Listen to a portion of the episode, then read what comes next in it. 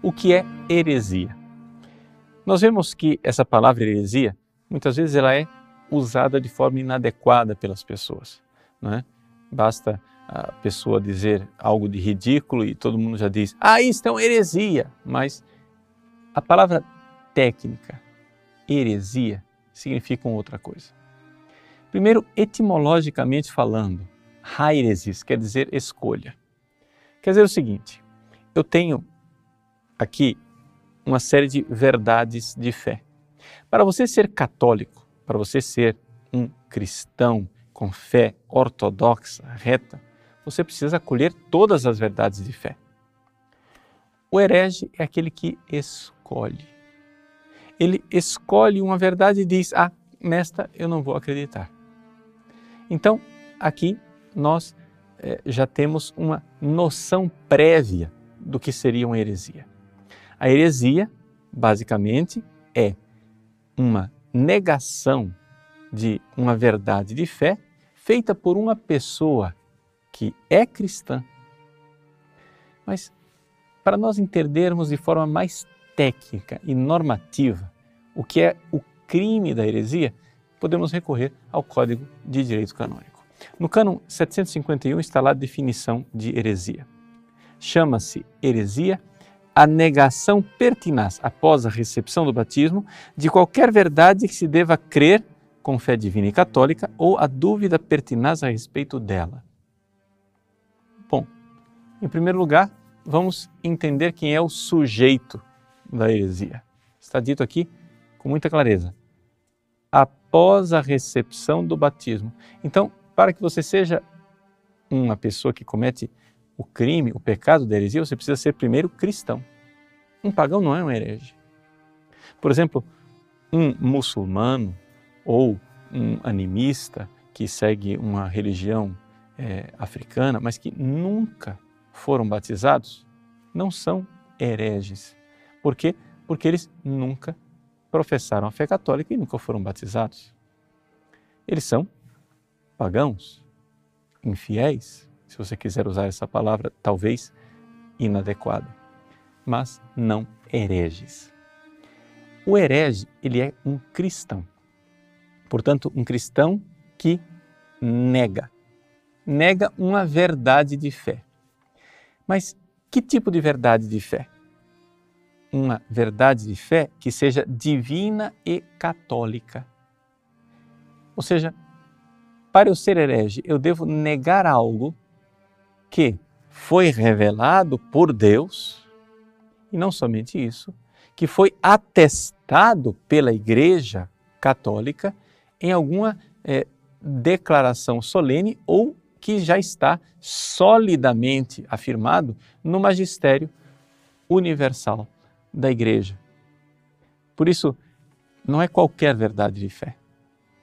Por exemplo, se uma pessoa nega que os anjos sejam puro espírito e acham que o anjo deve ter algum corpo, uma matéria sutil. Bom, isso é negar uma verdade de fé, mas isso não é de fé católica e divina, ou seja, não é algo que eu sou obrigado a crer, que os anjos são puro espíritos.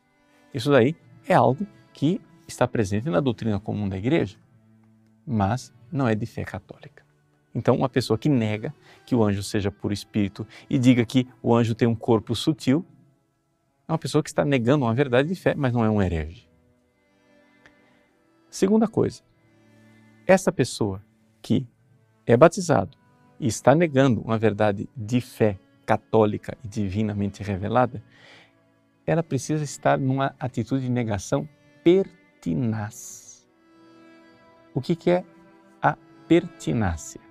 Quer dizer uma insistência, ou seja, ela foi avisada. Alguém disse a ela que o que você está fazendo, o que você está afirmando, o que você está negando é heresia.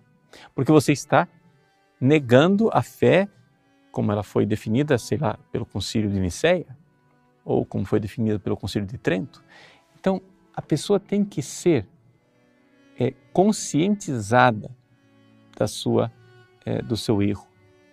Portanto, trata-se de um erro intelectual, onde eu tenho uma ideia errada a respeito de uma verdade de fé, mas isso tem que ser plenamente consentido e esclarecido, tem que ser voluntário e, portanto, pertinaz. Senão, a pessoa não caiu no pecado da heresia, pelo menos não na heresia formal. Porque a gente deve distinguir entre heresia formal e heresia material. Deixa eu dar um exemplo para vocês. Quando eu estava na sexta série, o meu professor de religião estava dando aula e é, falando a respeito de Deus, ele disse assim: Olha, não me venham agora perguntar quem é o pai de Deus, quem que é a mãe de Deus, porque Deus não tem pai, Deus não tem mãe, Deus é eterno. Aí, o colega que sentava do meu lado me cutucou e disse assim: Mas e Jesus? Jesus tem pai, Jesus tem mãe.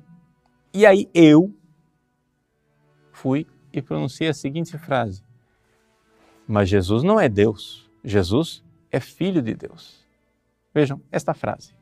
Jesus não é Deus, Jesus é filho de Deus, é uma frase herética. Trata-se de heresia material. Então quer dizer que na sexta série, Padre Paulo Ricardo cometeu o pecado da heresia, o crime da heresia e foi excomungado? Não. Por quê? Porque era simplesmente ignorância minha. Ou seja, uma vez que eu descobri que a fé da igreja era que Jesus realmente é Deus, embora seja chamado de Filho de Deus, mas ele é Deus igual ao Pai em tudo. Quando eu fui esclarecido daquilo, eu mudei imediatamente a minha opinião e aderi à fé da igreja. Portanto, eu não cometi o pecado da heresia. Embora, por causa de minha ignorância, eu estava em heresia material, mas não heresia formal. Portanto, os excomungados são somente aqueles que é, pertinazmente negam uma verdade de fé católica e que sabendo que é, há uma, uma fé definida pela igreja, continuam dizendo: Eu não creio nisso, eu não aceito, eu não quero. Pois bem, sendo assim, nós já vemos que se restringe bastante não é? é? o universo, digamos assim, das pessoas que estão no pecado da heresia. Além disso, deve-se acrescentar o fato de que a ignorância na qual uma pessoa se encontra pode ser uma ignorância culposa, mas mesmo assim não é uma heresia. É outro tipo de pecado. Ou seja, pode ser que eu não estivesse na sétima série, pode ser que eu já fosse padre. Bom, um padre que diz que Jesus não é Deus e alega, ah, eu não sabia, eu não estudei. Bom, essa ignorância aqui, ela é culposa, não é? Ou ela é uma ignorância crassa, né? também conhecida como ignorância supina, ou seja, a ignorância de quem tinha a obrigação de saber, mas não soube. Ou seja, é uma negligência, um pecado de negligência. Ou é uma ignorância afetada. Ignorância afetada é daquela pessoa que diz: Ah, se eu ler aquele livro ali, eu vou saber, mas aquilo lá vai me amarrar, né? Se eu ler o catecismo, vou terminar sabendo realmente o que é que a igreja ensina e vou ter que aderir. Então é melhor nem ficar sabendo, nem né, criar confusão para minha cabeça. Então essa ignorância é também uma ignorância pecaminosa, chamada ignorância afetada. É da pessoa que sabe que se ela for ali, ela descobre alguma coisa, mas ela não quer descobrir. São ignorâncias pecaminosas. Mesmo assim, Neste caso, as pessoas não incorrem no pecado de heresia. Por quê? Para que haja o pecado de heresia é necessário o conhecimento claro. Então, aqui nós temos uma noção, acho que bastante é, delineada aí, é, esclarecida, daquilo que é o pecado de heresia. Como última observação, a heresia deve ser é, diferenciada do pecado da apostasia. Por quê? Porque heresia é negar uma ou várias verdades de fé, duvidar de uma ou várias verdades de fé, enquanto a apostasia é perder a fé como um todo. Também ali se escorre, se incorre em pecado de excomunhão. Bom, para as pessoas que pensam que em algum momento da sua vida incorreram nesse pecado e que, portanto, estão excomungadas, qual é a solução? A solução é se confessar. É? Antigamente, no antigo Código de Direito Canônico, a, o pecado da heresia era restrito à Santa Sé. Agora, no Código de 83, já não mais.